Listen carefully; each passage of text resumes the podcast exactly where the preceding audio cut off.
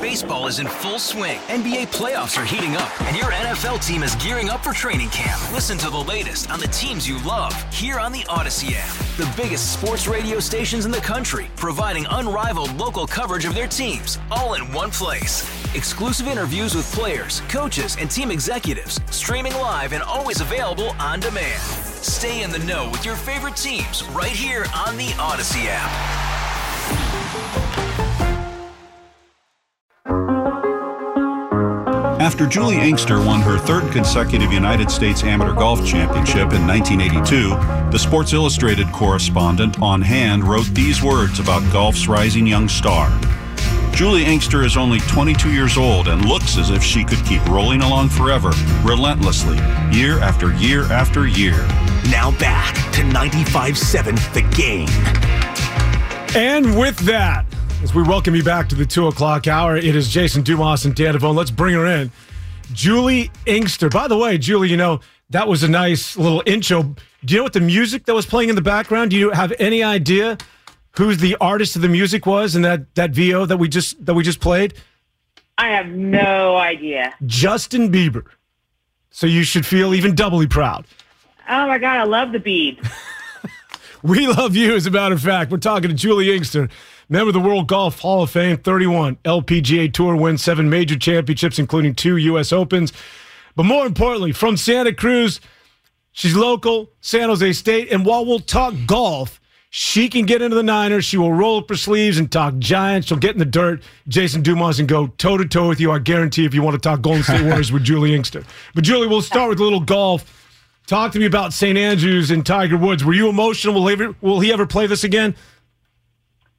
You know, I, I don't ever put anything past him, but um, just kind of reading behind, between the lines, I think maybe that would be his last one.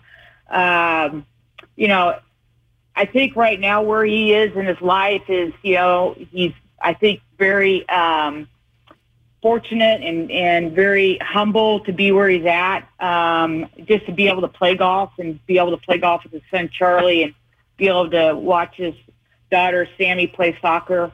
Um, I hope we don't. I hope that's not the last we see of him. You know, he's going to play some majors and stuff, but it's really hard to compete when you play three or four times a year. I mean, these guys are just so good, and I know the guys love having them out there, but I just can't see Tiger just going out there um, and just you know playing for the good of the game.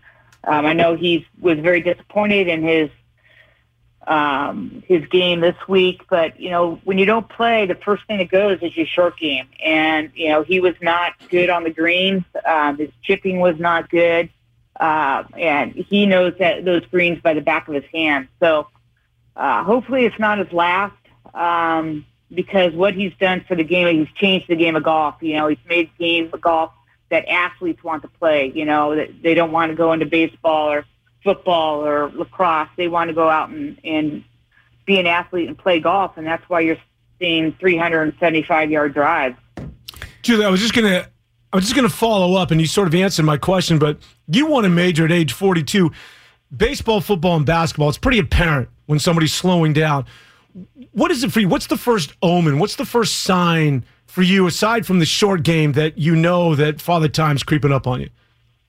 Uh, focus definitely um, being able to focus for 18 holes. Um, you know, I was always never the best at, you know, driving or putting or chipping, but I was a grinder and I could grind for 72 holes. And I knew when I wasn't grinding that I knew that, um, you know, I needed to take a step back and, uh, you know, I still really enjoy the game. I still love competing, love playing, but I just couldn't do it you know, day in and day out again. I was just tired. This is Juli Inkster, Santa Cruz legend, LPGA legend as well. Juli, question for you. It's going to happen at some point. Some one of these guys who went over to LIV is going to win a major. You see DJ, he is in the hunt right now. Uh, I noticed they didn't show Phil Mickelson walking over that bridge. They opted to show Tiger again. So you can already kind of see the PGA, they're, tr- they're trying to kind of sidestep some of those LIV guys. What's going to happen when one of these LIV guys wins a major, like possibly DJ? in the Open. I know he's a couple strokes back, but it's still possible. Yeah, um, well, at St. Andrews, in the history of St. Andrews, no one has ever come back from four strokes back to win. So he's a little bit back. I don't think he's going to win.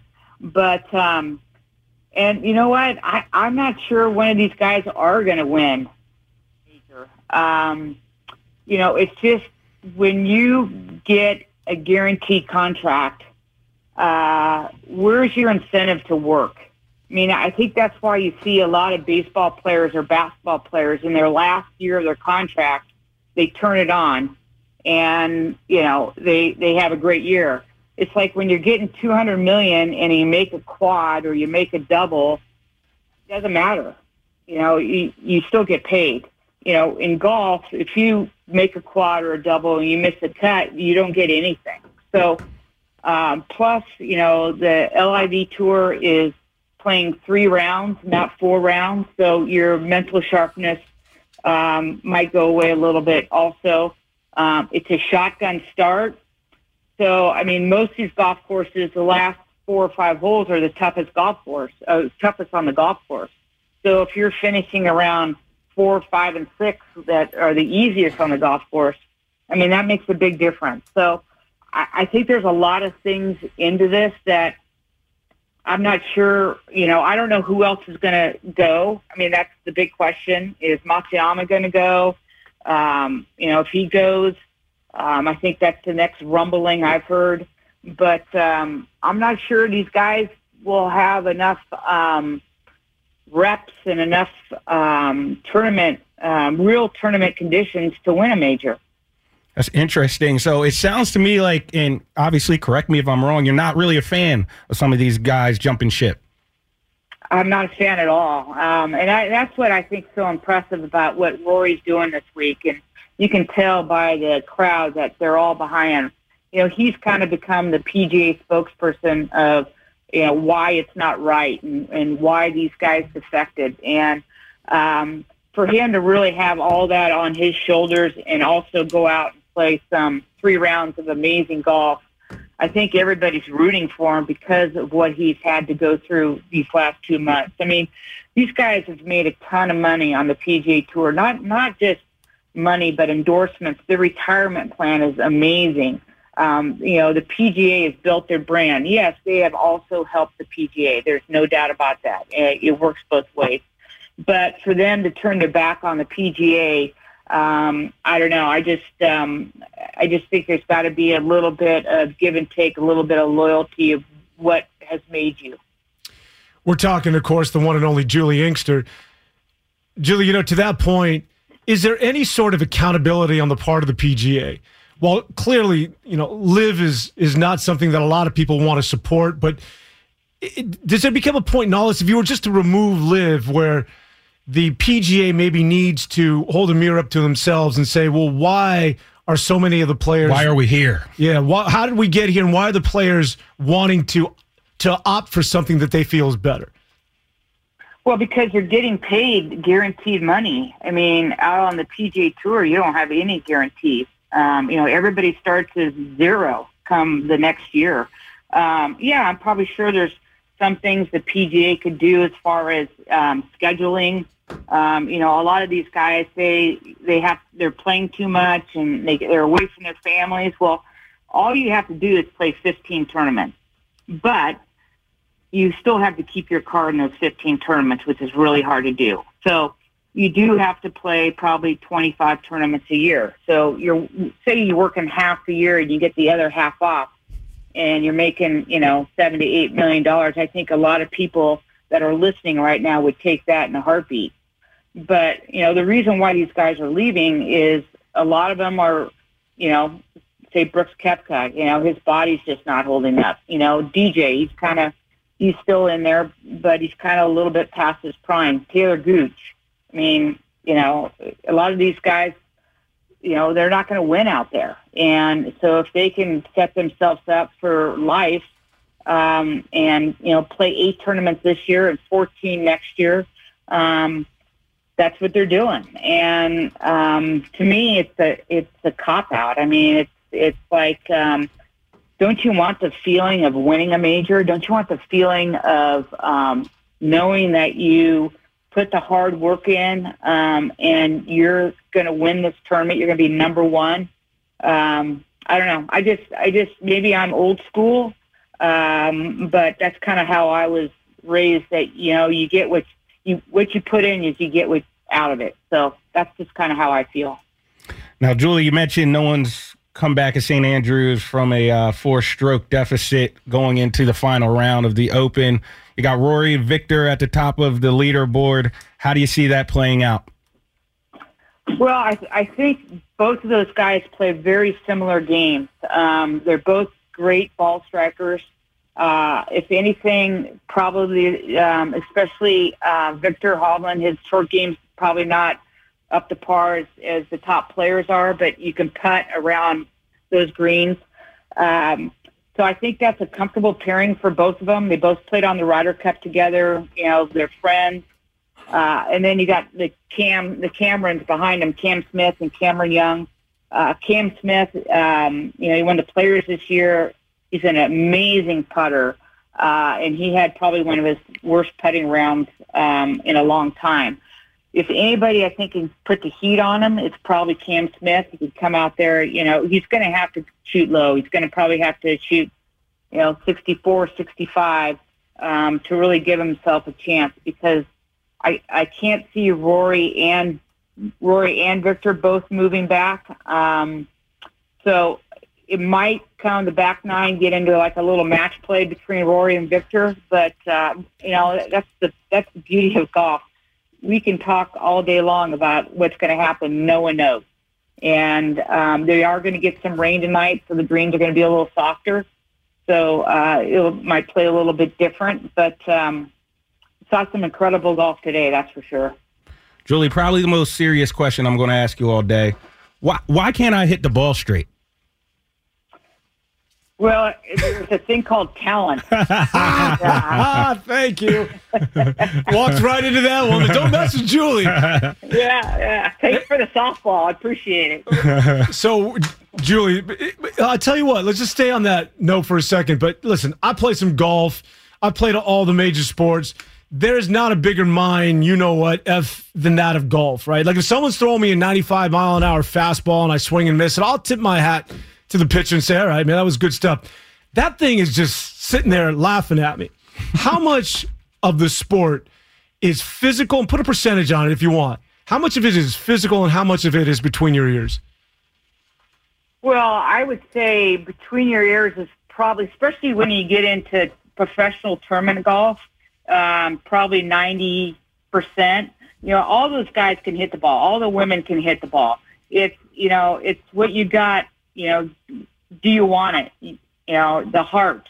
Um, you want to, you know, it's just like in basketball, you know, do you want the ball at the end of the game? Um, but golf is, I mean, you look at how many retired athletes take up the game of golf because it's just so hard and they, they need that um, competition. They need that something to to make them go out and grind every day when they retire. And you know, you look at Steph. Um, you know, before the uh, Tahoe tournament, I was practicing at uh, Siebel in, in Stanford, and Steph was out there four days in a row, just grinding, hitting balls, hitting balls, hitting balls. Uh, so it's a game you can never. I mean, if you have a great year, you win maybe two two times a year, maybe three. So you're losing a lot. And so that's why golf it makes everybody just crazy because you can never conquer it. You mentioned Steph Curry, and great segue. Uh, he's a golf fanatic. Obviously, plays the game so much. He's been in Tahoe the past couple of weeks playing. One thing Steph has done, and he's kind of made made it his mission, is to make golf more accessible to a lot of different communities in our society that haven't traditionally had that type of access to the sport. How do you think the PGA and just, you know, the people at the top of this sport of golf in general have come along to make it a little more accessible to people who don't traditionally have the access to country clubs, equipment, and all of that stuff to really develop skills? That, that's a good question. I mean, you know, we have first tee, we have, you know, junior golf. Um, you know, the thing is, it's it's hard. I mean, even myself. I mean, I didn't grow up in a country club. Um, you know, I got a I got a job at the golf course, and that's kind of how I started playing. Um, so, I mean, it's you got to be um, introduced to the game, and the way you get introduced to the game is going to these junior clinics, going to First Tee. Um, you know, Steph has done an amazing job, not only with golf, just with the community and uh, what he does with his foundation. Um, you know, and I love to see that because you know he really doesn't have to do anything, but his heart is in the right place, um, trying to grow the game. So um, I would, I, I think we're getting more and more diversity in golf, which is great, especially on the LPGA tour. Uh, but the only way you can do it is just by you know getting them acclimated to the game of golf at an early age. Juli Inkster is our guest. And Juli, again, not that all things are about me, but they are. As, you know, as long as I got this live mic here. When it comes to my game, I, I don't do this when I'm playing hoops or baseball or tennis, what have you. But I find that if it's the middle of the afternoon, I'm in a cart, it's a nice day. I'm going to have a cocktail. I'm going to throw a few down because it it seriously takes the edge off and because because I have a tendency to overthink that sport more than anything else. Now, when you play, are you all in? Because I know how competitive you are. But would you ever, if you were to play, I don't know, later this afternoon, would you grab one in the car? Or are you just all business? Oh, I'm going to go play a late nine, um, and uh, I won't grab a cocktail when I'm playing, but I will grab one at five o'clock. um, but um, I'm. I think the greatest thing about golf is I could go out and play with you and we could have a great match. And it's all about the banter, you know, being able to, you know, get inside somebody's head or, um, you know, just having um, a good a good laugh. Um, so I, I think that's the beauty of the golf. I couldn't, you know, I couldn't go out and play tennis with Chris Evert or Serena, you know, but I could go out and play golf, uh, golf with anybody no matter what their handicap is, and we could have a great game. Um, and that brings everybody together. Yeah, you say that, but I've played with some professional golfers, man. And let me tell you what it's like, Jason. It's a par five. They're on in they're on in two or three, and then they're putting for par. They're putting for birdie. That's how they play. Meanwhile, you know, you and I are chasing our stuff, and, and they're waiting on us. I mean, I, I, Juli, I hear what you're saying, man. But you guys are so good. It's like a whole other sport to you people. Well, I, that's because we've done it forever. Um, you know, I could do your sport. Um, I could probably talk about it, but I couldn't do it. Um, but it, you know, it's. It, but look at you. You you say you're not any good. You're probably pretty good, but you still go out there and play because you want to get better. And and you know, I'm going to go out and play because I want to get better.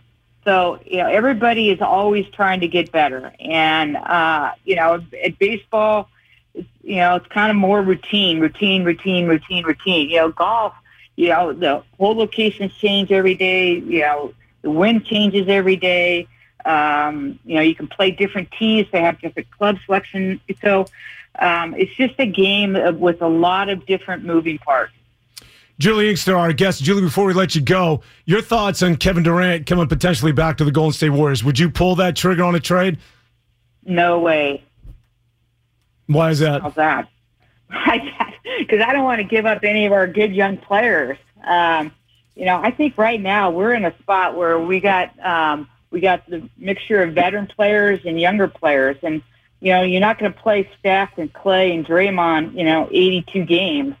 So, um, you know, these young players can come out there and play and play and play and get get their reps in, and and then come playoff time, you know, you get Steph and Clay back in there full full horse. So I don't know. I just think we got a lot of good young players that you know. Steve Kerr seems like he's and his staff are able to bring these guys along and improve them. So um, I like where we're at right now. And I think you're going PC, so I'm going to speak for you. Kevin Durant's just a he's a he's a headache. He's a pain in the he's a pain in the butt. Like no, you don't want to. You don't need that coconut in town. Here's the other thing. Go ahead. I'm sorry. What were you going to say, Juli? No, I know. I, I, I was going to agree with you on that. I said I think their chemistry right now has probably never been better. Why mess with it? I agree. Let's get. Uh, I, before, I'm sorry because I know you can go down these roads. Did you happen to see the Giants last night in the walk off by Yastrzemski? You know he's starting to come around. He's starting to get hot. Um, you know, and I, I I have to say I'm impressed with Joey Bart. You know, he could have you know put his head between his his legs and kind of sauntered off, but uh, he started to get some better swings. Um, so hopefully we can kind of put the lineup together and keep moving them around. But uh, it's it's been tough. It's been tough to watch. Are you? And the last one, are you are you a Trey Lance? Jimmy, do you think Jimmy Garoppolo got done wrong here? Or are you all in on Trey Lance? Well, I'm kind of. I, I I wish we could kind of keep um, Garoppolo. I you know I'm a little worried about Trey Lance's pocket passing, but uh, you know I'm a little worried about him running, taking off, and getting hurt. Uh, but uh, I guess with the cap space and everything, we can't keep him. But um, I don't know. It'll be interesting to find out. Shanahan must know what he's doing because you know you don't trade up for someone that you don't think can be your number one starting quarter, quarterback. See, Juli, you and I can never do a show together because we agree on everything. Like we need friction. you know, it's got to be good, good cop, bad You guys cop. are traditionalists. Yes. You, you love it. We're, we're what is what does Draymond call us? We're old media. Yeah, we're yeah. old media. We're not new media. Hey, Juli, but yeah. in all seriousness, we got to we got to let you go. But the next time we bring you on, and there will be a next time if you're available, because I was talking to my producer. I'm like, yeah, we'll get us some golf. But do you mind if we just do minimal golf and go straight into Warriors? Because that's listen, as much as we like golf, our audience wants. We are the flagship station for the Warriors. Would you mind if we did the the majority of the conversation talking Warriors and Niners? You okay with that? Oh yeah, I'm all in. Hell yes, Juli Inkster. Thank you, Juli. We will we will you. talk to you soon. That is one of our favorites, Juli Inkster, joining us here on 95.7 The Game. I know you want to get into Kevin Durant talk. We'll do that coming up on the other side. We got another minute before the break, but where are you at with Kevin Durant? You want to see him in town? I know you do. No, not at all. Really? Uh-uh, I don't. Come on. I don't think they should give up uh, all they would have to give up to bring him back. You just won a championship without him. I mean, obviously, he would probably make life easier for the stars. And if they brought him back in, would they be the favorites to win again? I'm sure they would. But I don't know. Just the way that they won this past championship, I feel like probably tasted better than any championship they won with Kevin Durant. And they all basically said that. So I, I don't know. Like Juli said, I agree with her. I don't think the chemistry has been any better than it has been the past couple of uh this, this past season. And I think these guys complement each other. Uh, there's probably less of a margin for error with this roster as opposed to bringing in a Kevin Durant. But I don't know. I just I wouldn't mess with it. I don't think it's the time. Now, if they bring Kevin Durant in, am I going to be like, oh, the Warriors are idiots? No, I wouldn't. But that's just my two cents. Can I give you a story idea, either for Kylan and or yourself? Yeah. This is what you do. Grab your tripod or see. I never shot my own stuff, so go get your cameraman. We used to have three sports photographers. Can you believe that? Oh, what a what a so you go days, get a those days are long Yeah, gone. right. You go get a photog. You say, Juli Inkster, we're coming out to your pad out in Santa Cruz. You just sit outside with her, turn on that camera, let her talk about golf and LIV, and then get into the 49ers. That'll be one of the most compelling interviews you will do here in the Bay Area. No, I need her to teach me how to hit it straight. I, I, I'm not going with that else. more talent. I, I need some lessons, Juli. I'm sorry, man, but that was beautiful. Her first answer was, well, you got talent. All right, we're going to continue here on 95.7 The Game. And on the other side, I'm sorry, man, but it, it just won't go away. KD coming to the Warriors? Huh? It's my man, Jason Dumas and Danavone with much more on 95.7 The Game next. Hey, Rob Bradford here. I have set out on a mission with my good friends at FanDuel to prove what I have known for some time baseball isn't boring. Now I have a daily podcast to prove it with some of the most notable people in the baseball world screaming baseball isn't boring from the mountaintops or at least agreeing to come on our show. Players, managers, GMs, and yes, even the commissioner of baseball, Rob Manfred. It has been a constant wave of baseball's most powerful voices. So join the revolution. Subscribe and soak in Baseball Isn't Boring. Listen on your Odyssey app or wherever you get your podcast. You'll be glad you did. Oh, oh, Oh my God, I love the beat. oh, oh, oh, Now back to 95.7 The Game. Oh, Got some Bieber fever. I am comfortable enough to admit to everybody that I am I am down with some Justin Bieber. Bro, I went to a Justin Bieber concert earlier this year. Yeah, I wouldn't go that far. I was I went to the Justin Bieber. So listen, I was supposed to go years ago, uh, but then the concert got canceled because of the pandemic. So you could either get your money back or just save for a later date. And it was supposed to be at Levi's Stadium. Like two and a half, three years later, They hit us up like he's going to be in Sacramento. Do you want to go? We have tickets for you because of obviously what happened a few years ago getting canceled. I was like, why not? Went out to the Golden One Center in Sac, saw Bieber. It's probably the oldest guy there. There's a bunch of 13 to 15 year old girls crying during every song. Come on, kids. But in all I seriousness, candy. very ta- very talented guy. Oh my god. nice, nice Chuck drop. Is that Chuck's contribution to the show, Sterling? Thank you very much. He's a apparently a baller somewhat. Apparently he likes to play a little ball. Oh yeah, I've seen, you know he plays in those celebrity games Yeah. during All Star Weekend and stuff. He's He- got some game. Eh, he stinks, but it's fun. It's fun to watch. him. No, there's a video where he dealt on Steve Nash once, and Steve Nash said, "Oh no, let's let's keep playing." And then just, just Destroyed took him. him to town. Yeah. All right, I wanted to talk about Las Vegas. When'd you get back? Uh, I got back on thir- It was a long day. I I touched down back in the Bay Thursday around like 1.30, and I was at KRON by like three thirty for for a eight hour shift. Oh, But you know, it's the life I chose. so so talk to me, James Wiseman. A lot of conjecture about the young man. I certainly have my thoughts on him. I'm a big James Wiseman supporter, big fan. Defended this guy from day one. Uh, before I launch into how I think he's playing out there in the summer league, what did you you saw him up close and personal? Your thoughts? Uh, I saw him during that game where he only had two rebounds. Um, and I know some guys on our air. I think who was it? Rat? Somebody. Somebody got on. Damon. him. Damon got on him for that. When you know it got it got Draymond Green's attention. Uh, even though it seemed like Draymond and, and Damon were saying essentially the same thing, but I think Draymond was kind of sticking up for his young teammate too, which you would expect from a guy like Draymond. But I kind of agree with the sentiment that you know can't be seven can't be seven one and play 25 minutes or whatever minutes he had and only have two rebounds.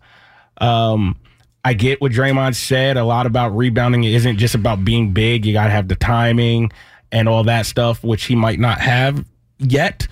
But still, you know, you want to see him start coming around. Um, I don't think we've seen that yet.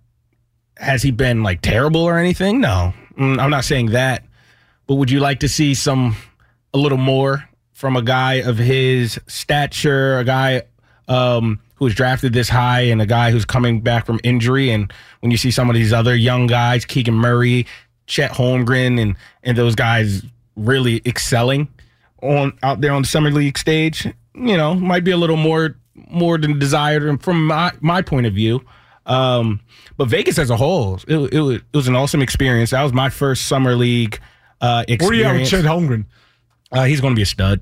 Really? Yeah, I think he's going to be a stud. I think he he's too competitive not to be. Uh, and a lot of people like to point to his his stature. He's so skinny, but you know, first of all, the NBA is not going to let him get beat up.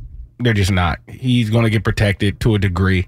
Uh, and even at his stature, he's already a great rim protector. He changes shots, he blocks shots. He's he's not afraid to get physical, you know, despite his stature. He's not soft. So I you know, I think I think he's going to be a really good player. I really do. Wow, I just think the dude is too skinny, man. I really do. No, I know that sounds. I mean, that's a pretty popular opinion. I know, and I should, you know, pull back some layers and give you some depth, but I can't get past that, man. I'm trying to. Th- that dude is so wiry thin, man. I don't. And you say he's, you know, he can rim protect. I just listen. If Kenneth Lofton Jr. is like bodying you around, I, That I dude just- is good though. No, he is. I like Kenny Lofton He. Jr. He is good. He, he's he's a big boy, but I'm just saying, man, if that guy's gonna have his way with you, and he he comes up to you know your hip pocket, then I, I just don't know how he's gonna fare in the NBA when it's talking about getting down to the paint. Now he's got no, he's got handles, he's got a sweet release, but at some point you got to go live and get your feet dirty, as they like to say in the paint, and I don't know how he does that. I saw Kenny Lofton Jr. in the uh, uh sitting down eating in Aria in Vegas, and I saw him walk by me, and I called him out, and I told him I was like, "Bro, I love your game. You know, people are saying you're not in the best shape and you can't do this. Don't listen to any of them. Keep going."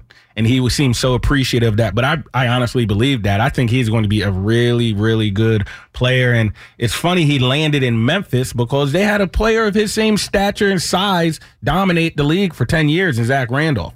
So uh, I'm, I'm rooting for him. As for some of the young dubs, uh, You know, I, I got to sit down and chat with Moses and Moody's parents for a while. They're great people. Uh, I, you know, I had met them. Where's Moody from? Arkansas, Little Rock. Oh, that's right. That's Little Rock, right. Arkansas. Uh, and I had met his mom uh, during the season, but I got to meet his dad. And, you know, obviously they're just so proud of their baby boy and all he's accomplished. And uh, got to chat with PBJ. We stood, he was standing behind me in the line of Starbucks after I got uh, got out the gym one morning. That's just how Summer League is. It's nuts. The type of access you have People just rolling by, around, by yeah. accident. Uh, I talked to so many people. I saw Gary Payton the second. We were talking about how fun this series season was, and he's excited for Portland. He was in he was in one of the clubs with his dad, and we got this. They chatted up.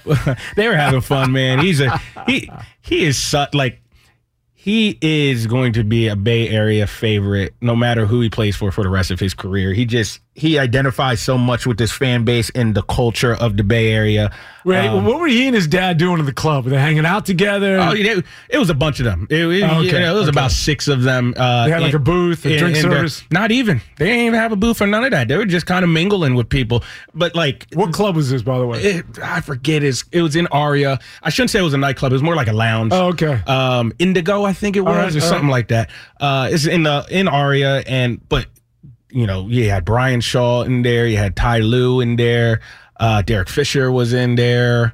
Some of the guys from the Warrior staff were in there, and everybody was just, you know, it's summer, summer league. Everybody was just having a good time, and it was cool to kind of, it's cool to see see them in that light when you're not working. You know, we got to have nice off air conversations, and how's your family? How what what are you doing this summer? What's next for you? Just just casual conversation that you would never have in a work environment, probably, uh, which is cool. And I've never, and I think I personally have pretty good access with most of these guys over the past couple of years, but I've never had that type of access and that type of a relaxed environment. So I've kind of made it a point after that first summer league. Now I'm like, I got to get to summer league every summer for at least two to three nights. It's it's a really cool experience and atmosphere. No, no, it's it's. I've been, I've been. It is. It's, it's. You know, if you're, especially for someone like yourself, and the accessibility is amazing. Mm-hmm. Like back in the day when they used to have the Pro Bowl in Hawaii, I used to tell people if you're a football fanatic, go out to the Pro Bowl when it was in Hawaii because it's the same thing. They're all Just- they used to roll around. Used to be, I think they're at the Hilton Hawaiian, and they were just poolside. They're just you know chatting up. They're on the beach. They're walking around local ABC stores, and you can just get into conversations that you would otherwise never. You know, if there's a camera and there's a mic, then it's a completely different format. Right. Now you've been asking me, what do you, you know, what have you seen from Wiseman since he's come back from that injury? He looks like he's frozen in time. It's it looks as though he's the same cat that I saw two years ago. Mm-hmm. He looks as and understandably, he just looks like he hasn't played any basketball because he hasn't. And the the timing is clear. The one thing that I think the timing will come. I think a lot of this is just a matter of reps and playing basketball. He needs to do that and do it constantly. But the one thing that just, I wouldn't say scares me, but if I had a higher level of concern, it's sort of the athleticism. And I don't mean the athleticism of the ability to, to put it on the floor, shoot a jump shot for a guy that big. No. I'm just talking about the fundamentals of, of his hands, of some of the dexterity around the basket. Sometimes he just looks a little sloppy. Sometimes he just looks as though he's not necessarily comfortable in his own skin. And, you know, I remember DeAndre Ayton at Arizona and in the summer league. While you could still see how raw he was, but you could see that the guy had hands. You could see he was just solid in his base. He could just pull rebounds down at the apex. I mean, he was, you know, he needed obviously to, to learn to play at the NBA level, but there's just a, there's something very raw with more of a capital R when it comes to that of James Wiseman. Here's the other thing, and tell me if you agree with this. He he doesn't I, I always classify people when I was growing up, kids in sports, you either like contact or you don't like contact. And I'm not sure where he's at because he's so big and so strong. He could be so dominant. I see him catch down low sometimes, and I would love to see him power dribble and initiate contact. Mm-hmm. He doesn't seem to enjoy that. He doesn't seem as though he's comfortable going a little. Let me dip on you and initiate some contact contact to create some space. He he doesn't seem as though that's that's something he's he's very familiar with and or enjoys. Right. It's funny. I, I asked James Wiseman, this was probably about a week before Summer League. I asked him, what, how do you deal with criticism? You know, because you have a lot of it. obviously. You have guys like Draymond who who like thrive for it. He'll he'll look at his Twitter, he'll he'll like stuff, he'll retweet stuff, he'll hold it in his memory, and then when he proves them wrong, he'll call them out. And then you have guys who just completely shut down, delete Twitter off their phone, ignore it. Like that's like a Klay Thompson. Klay says he doesn't even look at that stuff, especially playoffs. He like deletes social media. And Wiseman was like, "Yeah, I'm, I'm more like Klay in that right." And I asked him that because he just seems extremely impressionable, Sensitive. And, and sensitive. It, it- you know, it does, and that's not even necessarily a critique for me. I'm not criticizing him for being sensitive because everybody is different. I've read stuff about myself on Twitter that's kind of gotten under my skin where it probably shouldn't. I was like, dude, why do you care what this this bum's saying about you? But you know, everybody's different. So it's interesting, and I think that's something that we should keep an eye on going forward because they're just this is just reality. There are some players who let the outside noise affect them to the point where it hurts them on the court. And I just wonder if he's one of those guys. he's clearly thin skinned. I think that you can just see it in his emotion. Right? Mm-hmm. His body language isn't right right now. But he's he's young. All these dudes are young, and all of this stuff just comes in time. It just as you all. It's not about being a basketball player. It's just being a human being. We all grow, right? We all we're not the same people we were last year, let alone two years ago, let alone ten years ago. And when you're talking about being a teenager and growing up in the NBA and growing up in front of everybody and the high level of criticism that's that is the NBA. It's not easy. in I'm not- professional sports. I'm not It's a sit- fishbowl, man. Right. I'm not sitting here from my soapbox saying like, "Oh, he's soft. He can." No, it is not easy. I am on, you know, a tenth, probably even more than that, of the amount of platform of. I'm not nearly on as big of a stage as James Wiseman. That's what I'm trying to say, and I can barely re- send out a tweet or a report without having at least one troll under under one of those tweets. If I break something or I report something and it gets more than 200, 300 retweets, so I can imagine how it is for a pro athlete. His mentions are probably a cesspool. That is not easy to deal with, especially as you said, for a kid so young, you know? So it's not me criticizing him, but it's just the reality of the situation that affects some people more than others. And I think that might be a reason for some of his lack of development because he is so impressionable. Yeah, and that just has to come from within. Yeah.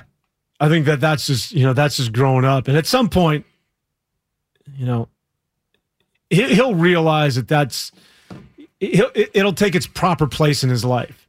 Right now, it's probably dominating too much of of his everyday life, and just get off of social media, man. There's nothing good that comes from that crap. If I was James Wiseman's old man, if I had his ear, I'd say, dude, just give me your phone. Yeah, delete it. I'm gonna throw it in this this Pepsi can. I had a I, I I'll mute most of my tweets now. Just not even good for your mental no. to see all that crap. It's like Jesus. Imagine if you're James Weiss. And here's the other thing with him. We have to remember that the last time he was on the floor, just before he went down with a meniscus tear, it was so untimely because it just looked as though it was beginning to make sense. Click a little bit, Right, right. Yeah. Those last couple of games, that He's last confident week, too. and you could just see it, which was why that setback was so significant, not only to the Warriors, but sp- specifically him. And that year, he would have had an opportunity to play because they, they didn't go to the playoffs that year. That was the Kelly Oubre, that was the big experiment. And they were missing Klay Thompson and they were relegated uh, essentially to a, you know, not going to the playoffs. And he would have had an opportunity to, to make his mistakes, just to get on the floor. And as I said, get some run. That's what he needs. He needs to play basketball. Forget about what specifically he needs to work on. He needs to work on everything. He just needs to play. It'll all come through reps. And that was his opportunity. Was his rookie year was to play and get minutes. Now, when you're talking about a team that it's NBA championship or bust, run it back, back to back titles, your minutes are going to be much more scrutinized. When you come on the floor, you're going to expect it to be giving me plus minutes. And if not, then there might be the quote unquote, you know, a quicker hook for you as opposed to, you know, a couple of years ago when you were playing for a team that wasn't going to the playoffs. And that could sort of deter his development as well, I think. Yeah, one hundred percent. And uh, you know, it's interesting because you had Jordan Poole. Obviously, he wasn't drafted as high as James Wiseman, so it's a different level of scrutiny. But you had people questioning if Jordan Poole was even an NBA player, myself included. I'm not going to run from it. I'm not going to act like I saw this. I was questioning if James, if James, if Jordan Poole was an NBA guy after that first year. Um, just wasn't sure. It shows. And look, I'm no pro NBA scout, but I would like to say I'm right a little more than I'm wrong when I project these guys and I watch. I come from a basketball family. My uncle was my coach my whole life, runs AAU programs. So I like to say I, I've been around the game for a long, long time. Uh, but I'm happy to say I was super wrong on Jordan Poole. I want to be wrong on James Wiseman because I've never had him projected or I never thought as highly as him. As What is it that you didn't like about him? I just didn't. You mentioned the physical aggression that should be natural for someone who is just so physically gifted. I don't see it there. Um, it looks like, and I hate to, yeah, I hate to put this on a kid. It looks like he he plays basketball because he's big, tall, and just naturally good at it. But when you get to the NBA, you gotta you gotta love it to really excel. Like you can tell you can tell guys who just play basketball because it can earn them some money. And he he looks like that type of guy not the guy who's like just a gym rat. I love this game. I'm gonna i'm gonna take this. Uh and then like i said some of just uh, he's very he's extremely impressionable.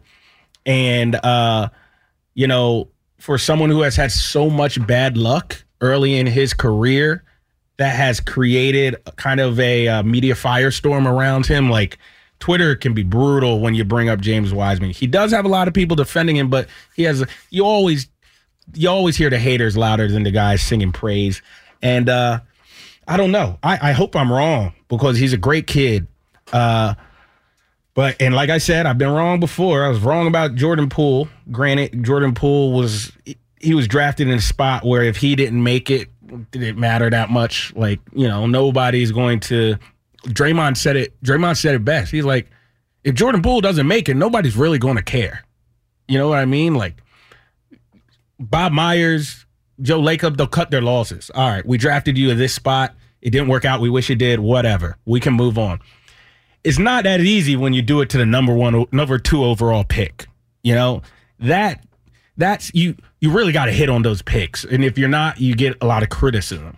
And uh especially you know who was picked right after him, uh, LaMelo Ball. So that's always going to follow him around. Granted, if the Warriors draft LaMelo Ball, do we even see this version of Jordan Poole? Probably not. So you know you got to look at it from that perspective too. But it'll be interesting. Luckily for Wiseman, the Warriors do not need him to be a world beater. So there's not some pressure on him where like I need to do this, that, and the third.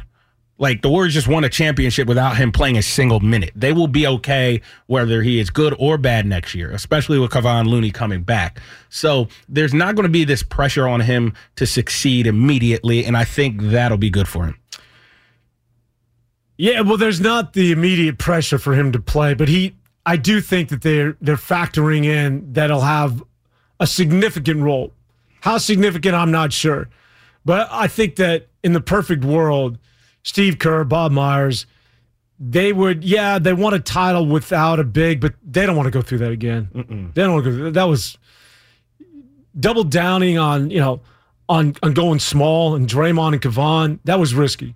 Yeah. We could have ended at Memphis, be quite frank with you. I mean, Kevon came up with the 22 boards in game six. he played Kevon kind of played remember how I said most of those players on the Giants last year were like out of their mind for most of the season and they came back down to earth this year. Kevon was out of his mind this year, especially that postseason run. He led he led the entire postseason in offensive rebounds. Yeah. He was a monster. No, he was huge. And you you know who was an underrated piece? Uh everyone talks about GP2 because he was great and is warranted. But Otto Porter did a lot Oh, of yeah. the dirty work. Otto Porter was essentially playing a big man the the entire playoff run. He had his chin in everything. He was getting tough rebounds. He gets big boy rebounds. Yeah, he gets big boy rebounds Yeah. where he's just stronger than you and he's going to get that ball.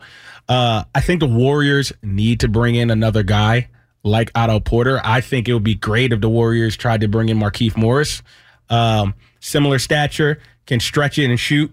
He's going to get those big boy rebounds. Uh, I think he would bring a, a toughness and aggression to the Warriors that they might not have had over the past couple years. The Warriors, they've been great, obviously, winning all these championship teams, but they've kind of been a nice team. Draymond is the only guy, even though we've heard stories about Klay, who's like is just a cutthroat dog too. But my point is, I think that could be a nice touch of Markieff Morris because you know he likes to muck it up. He gets in people's faces. Some people it's off putting to them. But you know, I think, you know, we I don't know how Steve Kerr would love that. Steve Kerr kind of likes a certain type of player. Uh, but I think Markieff Morris would be an amazing acquisition. Where are you at with Carmelo Anthony if he's available? Eh, he doesn't do what Steve Kerr likes to do. Steve Kerr likes ball movement, motion, offense, and uh, He can stretch. He and can guys shoot. and guys who can defend. I love Melo. I'm a, I'm a Q's guy. He just said five things he's never done his entire life. yeah, Melo's the the ball sticks when he gets it, and he's great at what he does. He's made a Hall of Fame career out of it. I just don't think he would be a great fit. Just like Kelly Oubre wasn't a great fit, I think Carmelo Anthony wouldn't be a great fit in Golden State. Because the later version of Carmelo, albeit all those things still apply, but he's this isn't the Denver Nugget, New York Knick Carmelo now. In Portland, he was I thought he played a perfect role. He did. He did. But but this is different. I get it with the Warriors. So the He's a guy line- I saw in Vegas. He was sitting sitting Gucci row at, at UNLV, uh, a couple couple seats next to me. I was at my buddy is uh, well, my realtor in New York is his realtor and just sold him Mariano Rivera. Oh, you hear that flex? There you go. You got the same realtor as Melo. And no, no humble brag either. Ain't nothing humble about it. so uh, yeah, you know, he sold him Mariano Rivera's house. Wow. And Mario, so he goes down into the uh, down into the the wine cellar. This custom made wine cellar. It's the perfect degrees. It's like you know, it's like fifty yards long, and it's all empty. There's nothing there. And Mariano Rivera apparently doesn't drink. So it was, uh, you know, here's Carmelo saying, "Oh man, this is perfect," but you, this is just a waste of space. But man, yeah, I guess Mariano Rivera is a preacher. I don't know why I'm going down this rabbit hole. But Gui Santos, there we go. Thank you, Gui. Get me back on track. He looked good. Yeah, what do you think of the the Brazilian blur? I don't think he's going to play. I, he's either going to be with the Santa Cruz Warriors this year or probably go back overseas. But he was a pleasant surprise. He was. I was really upset that what's his name had the stress fracture in his foot and we couldn't see him. That second, Ryan Rollins. yeah, Rollins, that second round pick. I was really impressed with his tape that I saw, and I liked what I heard from him. I was at his introductory press conference. I got to have a nice conversation with him, and uh, he just he seems like he has it between the ears. Uh, perfect mentality for the Bay Area, kind of chip on his shoulder, kid from Detroit. Um, actually, I'm not sure he's from Detroit. I know he's from Michigan. Um, I don't think he's from Detroit, uh, but he's definitely from Michigan. And uh, just smooth, you know, he, he- shoot, he reminds me a little of Shaun Livingston. And uh, I'm really excited to see how his game matures. So I can't wait to see him get healthy. Uh, PBJ, wild card. You know, he's kid was the number two ranked prospect going into his freshman year of college.